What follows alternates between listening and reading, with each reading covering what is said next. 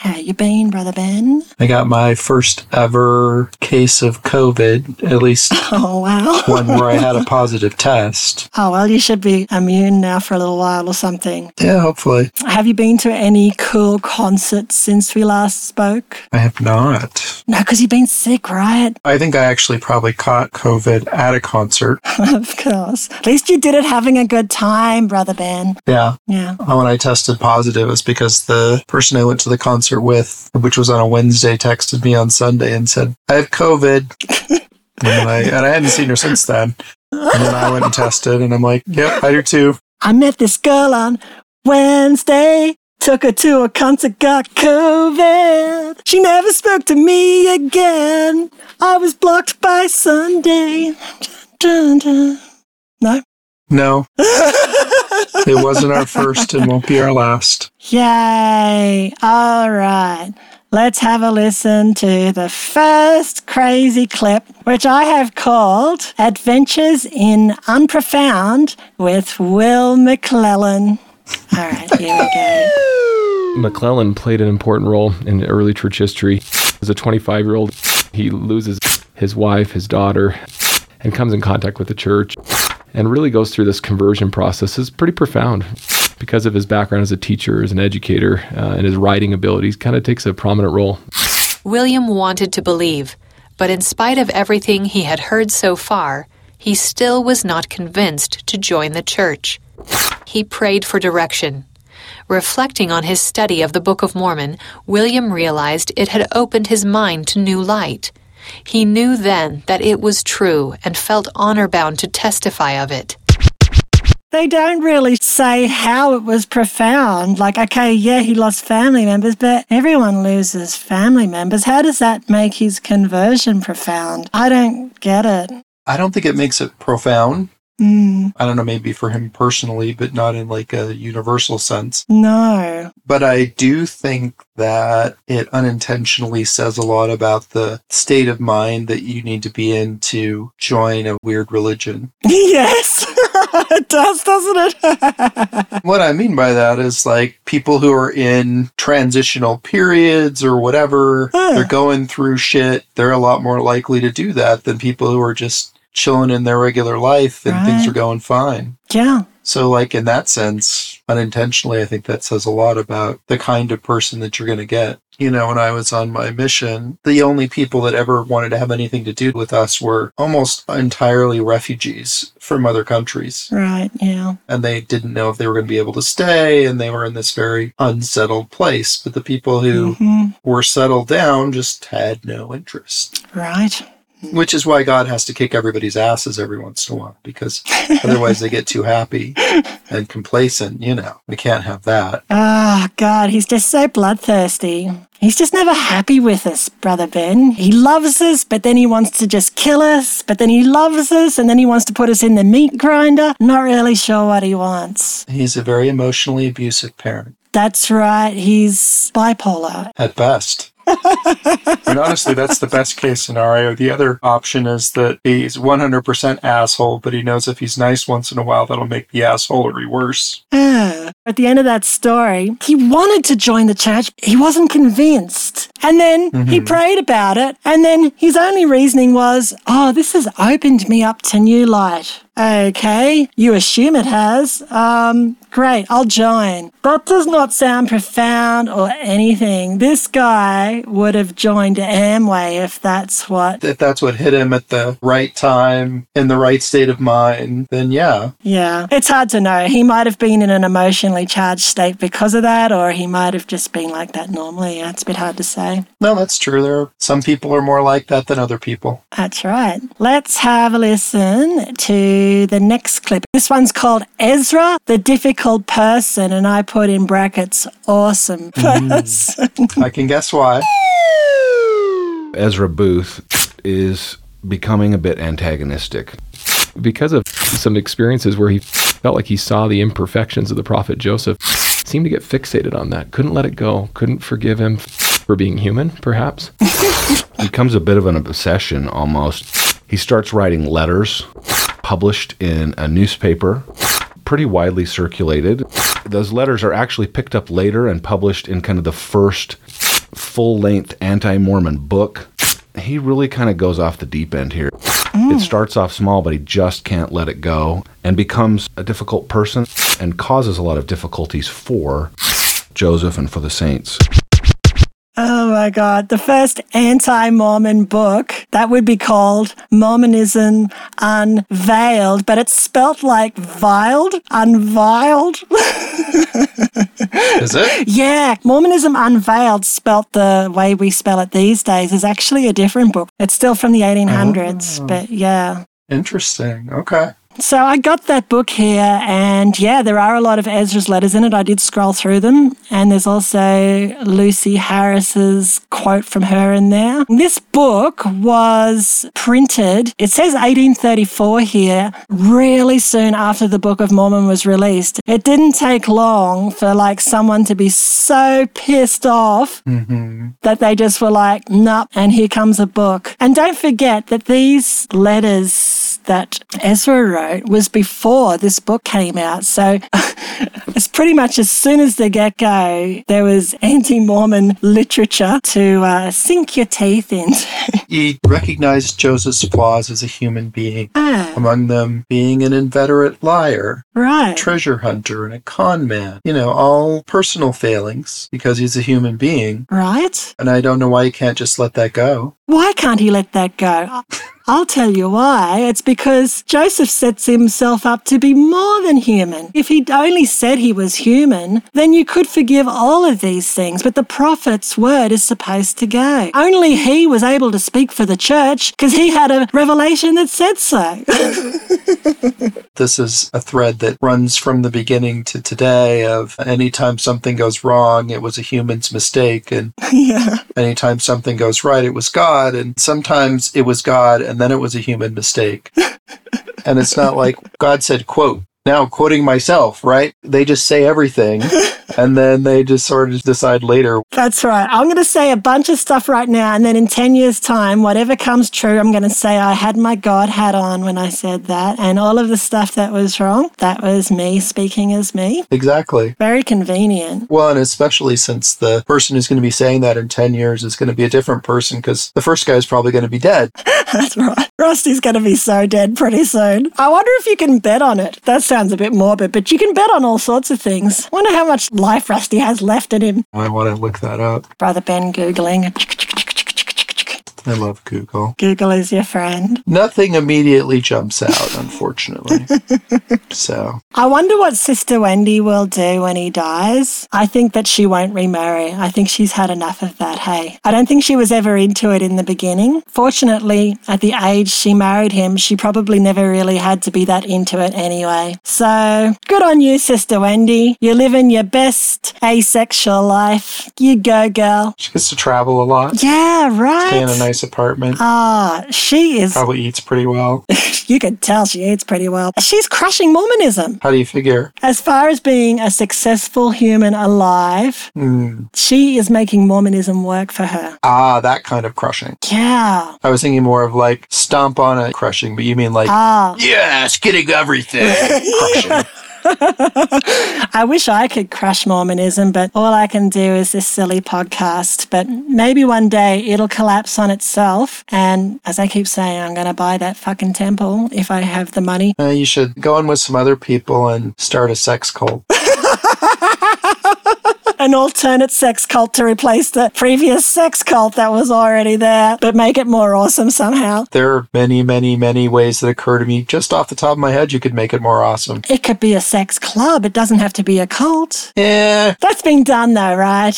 You know, well, everything's been done. what ideas did you have? I know that I want that on your podcast, but I would definitely start by not making uh, the men sit on one side, the women sit on the other, Right? You got to get them to mingle. and they wear uh, far too many clothes. Right. And you know that baptismal font, they could turn that into a spa. What else is there that they could turn into something else? You've got a lot of rooms with just chairs and big TV screens. Right. You could use those for lots of things. you've got Ah. rooms with altars, which I'm sure could be repurposed. Ooh. And then you've got the big light filled room in the middle, Very good lighting for video work. lots of couches and stuff. Oh, it could be a great place to shoot Mormon themed porn. Yes. I hear that's popular amongst a certain kind of clientele. Yes. So I really appreciate Ezra for just not being able to let it go. I like his tenacity because I feel like that too. That the more I do this, this is my thing. Like ridiculing religion. Ah, I just need to. I can't let it go. It's just, it's too silly. And I was in it myself. I was silly. I think if that was not the case, you probably wouldn't feel as strongly about it. Probably not. No. I'm sure that's true for me. So, Yes. I found the whole passage that's supposedly from Lucy Harris. Shall I read some of it? yes. This could all be bullshit too, of course, because it's all hearsay. That's the thing. Like, even though I love that she was an opponent to Joseph, it doesn't mean that she has all the truth either. In the early part of the winter in 1828, I made a visit to Martin Harris and was joined in company by Joseph Smith, Sr., and his wife. The gold Bible business, so called, was the topic of conversation, to which I paid particular attention that I might learn the truth of the whole matter. I find it really strange that they refer to it as the Bible when it's a totally different book. They told me that the report that Joseph Jr. had found golden plates was true, and that he was in harmony, translating them that such plates were in existence. All right. How was he translating them? And that Joseph Jr. was to obtain them, blah, blah, blah, blah, was revealed to him by the spirit of one of the saints that was on the continent previous to its being discovered by Columbus. Wow, okay. Oh, this is a bit hard to read. They said that the plates he then had in possession were but an introduction to the Gold Bible, that all of them upon which the Bible was written were so heavy that it would take four men to load them into a cart. and yet Joseph ran with them, that Joseph had also discovered by looking through his stone. Well, make up your mind. How did you discover him? The vessel in which the gold was melted from, which the plates were made, and also the machine with which they were rolled. What? Apparently, Joseph also discovered the melting. Oh, Jesus Christ. Where did he stash all of this shit? Nowhere. Up his ass. That's right. Which is incidentally where he also keeps his looking stone. Mormon's first butt plug. Just as a uh, public service message, never put anything up there that you don't know exactly how you're going to get back out. Right. Stones are not good butt plugs. Right. Because you'll end up in hospital. It's one of those sex sent you to the ER stories, I'm sure. Yes. which is a real show. I watched an episode of it once. Oh, he also discovered in the bottom of the vessel three balls of gold. Wow, so virile. Each as large as his fist. I hadn't heard that. yeah! what a story. The old lady said also that after the book was translated, the plates were to be publicly exhibited. Admittance 25 cents. she calculated it would bring in annually an enormous sum of money. That money would then be very plenty, and the book would also sell for a great price, as it was something entirely new that they had been commanded to obtain all the money they could borrow for present necessity and to repay with gold. So was Joseph going to repay Martin Harris with gold, not with money? Who knows? Here's a big lump of gold. Yeah, here's a gold ball. Go and play with it. Don't look too closely. The remainder was to be kept in store for the benefit of their family and children. This and the like conversation detained me until about 11 o'clock. Early the next morning, the old lady took, I'm guessing the old lady is, I think it's Joseph's mom. yeah, Lucy Mack. Oh, it just sounds like she's so in on it, hey, because she's so instrumental in all of this. No, no, she's definitely, uh, Oh, she's in on it, yeah. yeah. The old lady took me into another room and after closing the door, she said, Have you four or five dollars in money that you can lend until our business is brought to a close? The Spirit has said you shall receive fourfold Oh, she's such a con woman. I told her that when I gave, I did it not expecting to receive again, as for money I had none to lend. I then asked her what her particular want of money was, to which she replied, Joseph wants to take the stage and come home from Pennsylvania to see what we are all about. What the fuck? To which I replied, he might look in his stone and save his time and money. you go, Lucy Harris. You tell her. That's awesome. I'm so glad we read this. That's awesome. The old lady seemed confused and left the room and thus ended the visit. oh, wow. That's great. That is great. In the second month following, Martin Harris and his wife were at my house. Maybe that's his new wife, is it? Oh, no, hang on. I didn't see this, but this bit is actually signed by Abigail Harris. So it's another Harris. Be a sister or something. or- Right. This is still interesting anyway. That's great. Martin Harris and his wife were at my house. In conversation about Mormonites, she observed that she wished her husband would quit them as she believed it was all false and a delusion. To which I heard Mr. Harris reply, What if it is a lie? If you will let me alone, I will make money out of it. Whoa. It's implied that Martin Harris didn't care if it was a lie. He saw it as a money making scheme too. I was both an eye and an ear witness of what has been stated above, which is now fresh in my memory, and I give it to the world for the good of mankind. I speak the truth and lie not. God bearing me witness, Abigail Harris. Wow, you go, Abigail. For real. This next bit is actually Lucy, as far as I can tell. this is the next day, November 29, 1833, being called upon to give a statement to the world of what I know respecting the gold Bible speculation and also of the conduct of Martin Harris, my husband, who is a leading character among the Mormons. I do it free from prejudice, realizing that I must give an account at the bar of God for what I say. Martin Harris was once industrious, attentive to his domestic concerns, and thought to be worth about $10,000. Wow. I mean, that's how much you win on Chopped now, but back then, that would have been like winning MasterChef. He is naturally quick in his temper and in his mad fits, frequently abuses all who may dare to oppose him in his wishes. However strange it may seem, I have been a great sufferer by his unreasonable conduct. At different times while I lived with him, he turned me out of the house. Wow, that's horrible. About a year previous to the report being raised that Smith had found gold plates, he became very intimate with the Smith family and said he believed Joseph could see in his stone anything he wished. That's right, anything he wished. It's better than Pornhub. That's right, anything you wished. Ah, now I've lost. You've made me lose my.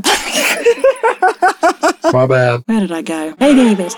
After this, he apparently became very sanguine. There's a good word. In his belief, and frequently said he would have no one in his house that did not believe in Mormonism. Wow, that's not good. Mm, You got to live in the world too, you know. It even says it in the Bible live in the world but not be of it. Like, you can't just shut people out. If only cults who are Bible based would read that part of the Bible. Anyway, there's a whole lot of Bible. yeah, there's a whole lot of Bible you could use for decultifying people and sort of just getting them into a mainstream religion, which would arguably still be a better spot than in a cult. No doubt. And because something would not give credit to the report he made about the gold plates, he became more austere towards me. In one of his fits of rage, he struck me with the butt end of a whip, Jesus, which I think had been used for driving oxen, and was about the size of my thumb and three or four feet long, beat me on the head four or five times, and the next day turned me out of doors twice and beat me in a shameful manner. Oh, that sounds like it was like maybe, No, it's nasty shit. yeah, it's horrible. The next day, I went to the town of Marion. There, my flesh was black and blue in many places. His main complaint against me was that I was always trying to hinder his making money. Oh my God. She was trying to keep money. You had $10,000, you dickhead. When he found out that I was going to Mr. Putnam's in Marion, he said they had sent for him to pay them a visit. On arriving at Mr. Putnam's, I asked them if they had sent for Mr. Harris. They replied they knew nothing about it. He, however, came in the evening. Mrs. Putnam told him never to strike or abuse me anymore. He then denied ever striking me. While she's standing there, black and blue, I would imagine. She was, however, convinced that he lied. Yeah, I would be too as the marks of his beating me were plain to be seen, and remained more than two weeks. Whether the Mormon religion be true or false, I leave the world to judge, for its effects upon Martin Harris have been to make him more cross, turbulent, and abusive to me. His whole object was to make money by it. I will give one circumstance in proof of it. Oh, here we go. One day, while at Peter Harris's house, I told him he had better leave the company of the Smiths, as their religion was false. To which he replied, If you would let me alone, I could make money of it. That's right, we already read that. It is in vain for the Mormons to deny these facts, for they are all well known to most of his former neighbors. The man has now become rather an object of pity. Yeah, like when we were reading about him in this series earlier, I did feel sorry for him, but now this is just another whole aspect to the story. Hearsay, but ugh, that's all we've got from any of this. I don't think it's terribly shocking that you can be both the abused and the abuser. That's right. It's all a sad, sad story from multiple angles. He has spent most of his property and lost the confidence of his former friends. If he had labored as hard on his farm as he has to make Mormons, he might now be one of the wealthiest farmers in the country. He now spends his time in traveling through the country spreading the delusion of Mormonism and has no regard whatever for his family. With regard to Mr. Harris being intimate with Mrs. Haggart, as has been reported, it is but justice to myself to state what facts have come within my own observation to show whether I had any grounds for jealousy or not. Mr. Harris was very intimate with this family for some time previous to their going to Ohio. They lived a while in a house which he had built for their accommodation, and there he spent the most of his leisure hours and made her presents of articles from the store and house. He carried these presents in a private manner, and frequently, when he went there, he would pretend to be going to some of the neighbors on an errand or to be going into the fields.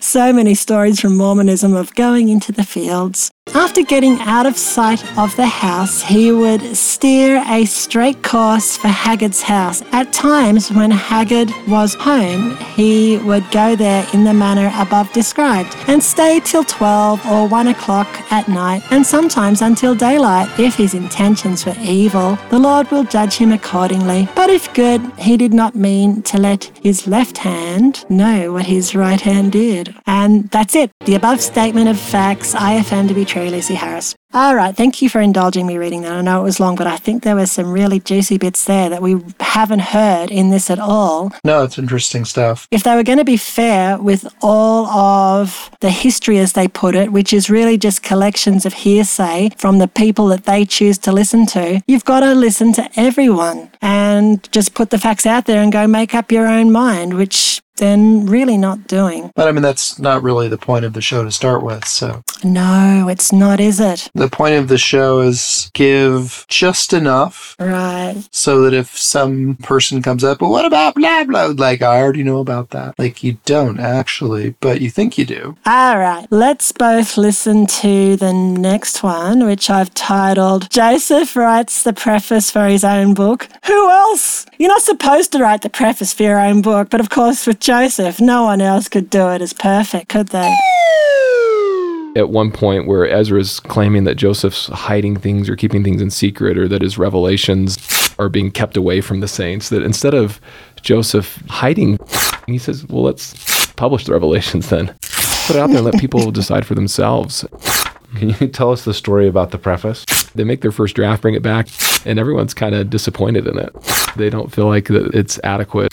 And then Joseph receives this revelation. What I, the Lord, have spoken, I have spoken, and I excuse not myself, he declared. and though the heavens and the earth pass away, my word shall not pass away, but shall all be fulfilled, whether by mine own voice or by the voice of my servants. It is the same. Ah, isn't that just precious? I do not excuse myself. Joseph writes as God, I guess. Oh, that's exactly what he's doing. they came back to him with a preface that nobody liked. God was just wasting everyone's time by that, wasn't he? God looked down. They're going to write the preface, but I know that they're going to fuck it up, but I'm going to let them do it anyway. Mm. That's just how we learn.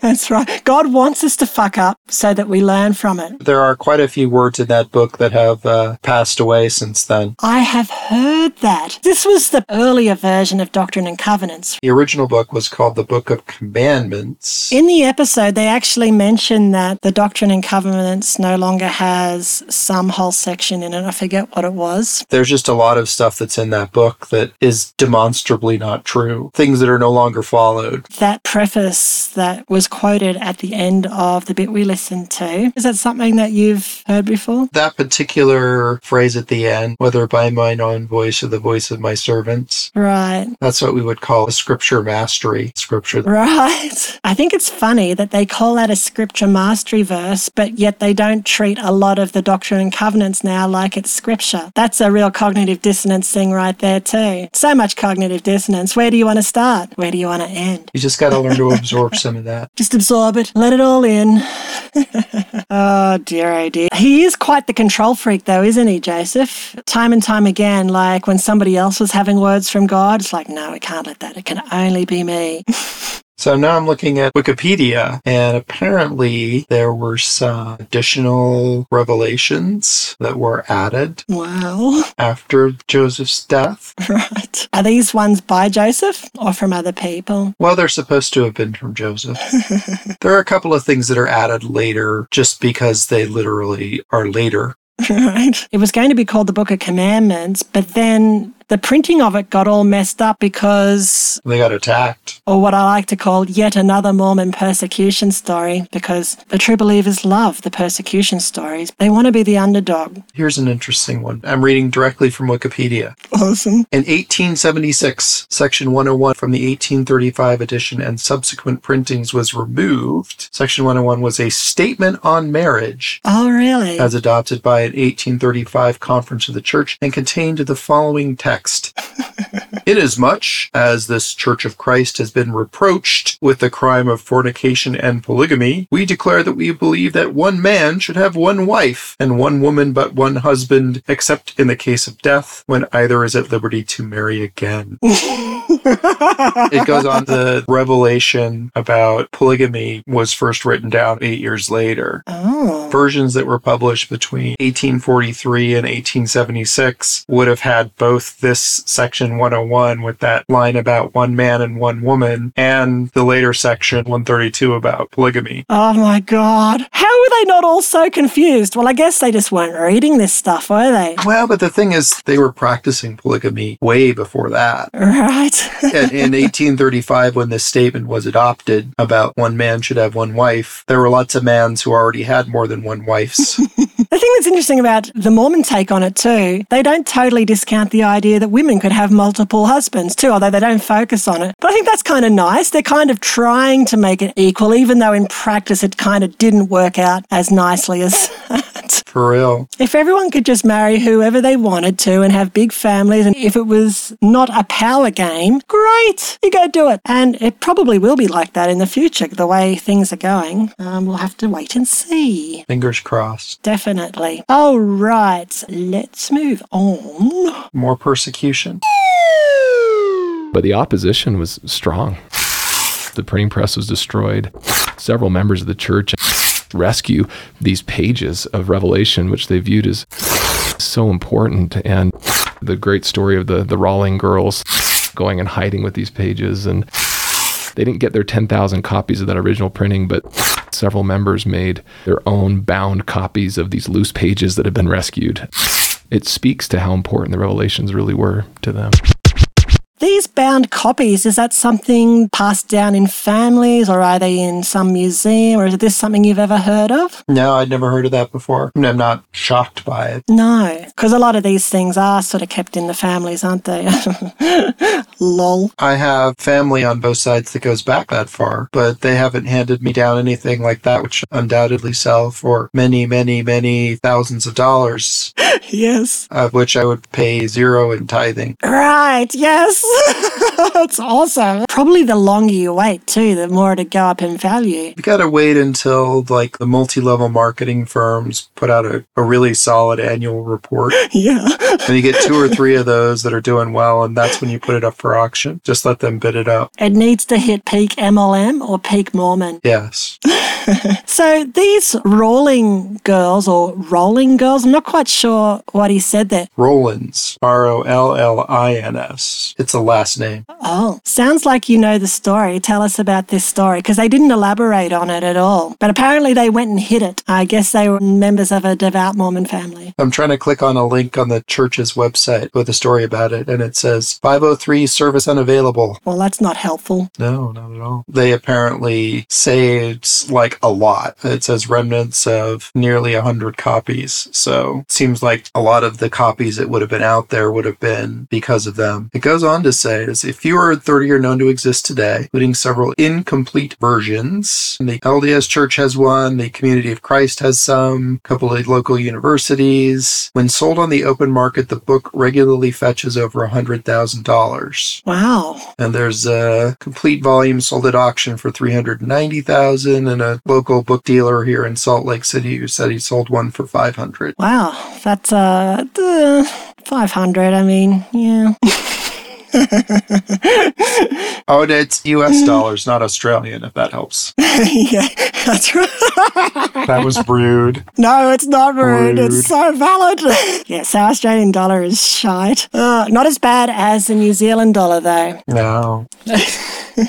All right, so there's two more clips left. This next one is called Nancy Fights Emotion with Reason, which is a common thing when you're trying to talk to someone who's in a cult or a religion. You start using reason, and reason just doesn't work because everything is just based on a feeling that they've got. Nancy is kind of a traveling preacher, generally fairly tolerant of other Christian religions. And she hears about Joseph and the members in Kirtland, and she stops by. She thought, thought the Latter Day Saints were uh, were off. they were they were deceiving people, and she was there to try to keep people from following the Mormons. She says to Joseph, "You're deceiving all these people, and and you're uneducated, and how could you do this? And why would God work through you?" And uh, I think it's one of the most beautiful statements in the whole chapter. Joseph testified simply, "The gift has returned back again." As in former times to illiterate fishermen. I don't think he was a fisherman, but still. Right? It was more quick wit than actually divine words, and yet this guy was so impressed by those words. Yes, he was very impressed. I guess Joseph must have had a lot of these quick witticisms that he could just pull out that would superficially seem like really profound or something. I'm sure he had lots of opportunity. He would have too, because he hung around tent crusades. I have long been of the opinion that he was a very clever dude. Yeah, I don't know what to think about Joseph. Like, I think he was a con man. I think lots of people don't know what to think about him because he's just such an enigma in some ways. Oh, yeah, for sure. I thought that was interesting that there was a female itinerant preacher. I didn't know that they existed in the 1800s. the early days of Mormons, like Joseph Smith, Brigham Young era, a lot more activities were open to women, like preaching and even doing blessings and stuff like that. Women used to be allowed to do that stuff. It was probably Brigham who put the kibosh on that. He was like, no, we're going to be pretty damn conservative about this crap. Yeah, let's be pricks. Joseph was a little bit more woo woo. Maybe Joseph liked women more than Brigham did. I think he did. yeah. for better or for worse. Probably some of each. yes, that's right. Just that quote at the end there that the gift has returned as in times of old to a literate fisherman. Is that a phrase that you've heard before? It sounded like it was a common Mormonism. I don't remember hearing that. Okay, interesting. Yeah, basically, she goes up to him and says, You're deceiving people. This is wrong, blah, blah, blah, blah, blah, blah. It seems like she was trying to give some reasons, and he just gave her just bluff. He's just all bravado. He's all vibe, this man. I think that's clever too. It is clever. It is. It's much better to do that than engage. Right. Which makes me wonder why he wanted a book so much. Because once you've got a book, then people can hold it against you. Well, you know, Young was a much more of a long term thinker Right. than Joseph was. I think Joseph was just ad libbing. Right, flying by the seat of his pants. Maybe to Joseph, the Book of Mormon was more like a prop rather than something you would actually read. I think his mom told us what the idea was. Right? He was going to sell the book for a lot, and I don't know what he was going to do for his like 25 cents a shot. Everybody gets to look at the plates thing. like maybe he just planned to build them at some point and, you know, got shot before he got a chance. But The Book of Mormon peep show. there's the tent with the bearded lady, right. and then there's a tent with the plates. Right. We pull back the veil, you see the plates for five seconds, and then we close it again. And then you go on to the next curtain to see the conjoined twins. Right, right, right. And it'd be displayed in such a way that you wouldn't be able to touch it or verify that it's gold. It would be a facsimile of some sort, I'm sure. It's holy. If you touch it, you'll die, like the Ark of the Covenant or something. It's so interesting that they were talking about putting it on display, but then we've had stories all along about no, he can't show it to anybody. No, it's so holy. No, people would die if they looked at it. And yet at this early stage, they're talking about, oh no, we'll, we'll end up putting it on display. Such conflicting stories that how can you believe anything that eventually came of all of that? That was just Joseph speaking as a man. That's right. All right, let's have a little listen to the last one. The Unprofound Guide to Revelating Coherently. Yes, the Unprofound Guide. Joseph Smith's scribes described the way revelations were recorded. The scribe seats himself at a desk or table with a pen, ink, and paper. The subject of inquiry being understood, the prophet and revelator inquires of God. He spiritually sees, hears, and feels, and then speaks as he is moved upon by the Holy Ghost. Joseph Smith proceeded to dictate, waiting for the scribe to write and read aloud each sentence. Parley P. Pratt, who witnessed the recording of several revelations, stated that there was never any hesitation reviewing or reading back in order to keep the run of the subject.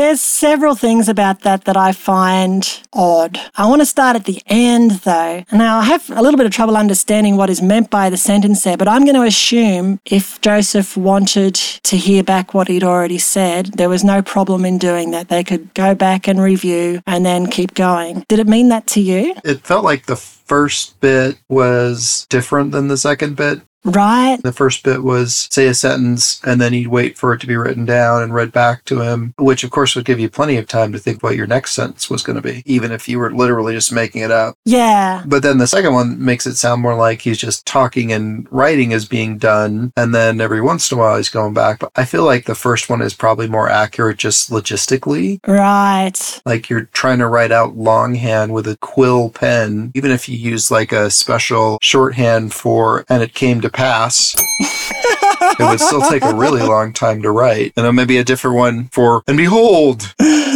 Yeah, so there kind of is two ways of making a story there, either with more revision or less revision. But either way, definitely very doable, almost easy to have a somewhat cohesive narrative just straight off the top of your head. at this point, like he's written the Book of Mormon, he's got a lot of practice. And I assume that going into these things, he probably already had some idea of what he wanted to say. I feel especially confident the one about polygamy was very well thought out. Oh, yeah. Because there was a whole narrative there. There was an angel with a burning sword that was going to stick it up his ass, and The audience of one, his wife. who he never totally convinced. no. That was a bit of a failure there, Joseph. Well, she stuck around and put up with it for a while, and That's not a happy marriage. well, I don't think it was happy for anybody involved, especially not for her, but No, it's hard to picture anyone being happily married to Joseph. it's true. Anyway. well, that's all I had for you today. Thank you so mm. much for putting up with all of that. I'm sure that as an ex Mormon, you probably want to forget your life as a Mormon. And here I, every couple of weeks, just drag you back into it. I mean, I'm still really close to it because of where I live. Of course, yeah, It's a bit hard to ignore it. I find the whole thing pretty interesting. I find the psychology of it interesting. It is. The history, like the real history, is still really interesting to me, especially because I was raised that way. And then you get like the backstory, like the rest of the story or the real story, however you want to think of it. It's probably some combination of all those things. but it's just like, oh. Oh, the whole story includes all sorts of other stories. and so for that, it, it kind of it's tickles uh, parts of my brain yeah, for sure. in ways that I find uh, pleasant. Yeah, I find it fascinating too. Well, thank you so much for sharing your thoughts and doing this adventure with me. And, you know, we've got the 100th episode of this podcast coming up in seven after this one. So if you have any ideas of how we should celebrate, you let me know. But I want to do something, just don't know what. Top 10 facts that make you go, Mm, yeah, like a top 10 list like they used to do on Letterman. right, sounds good. Thanks a lot. See you later. See you, patience. Guess this is my new Bye. normal.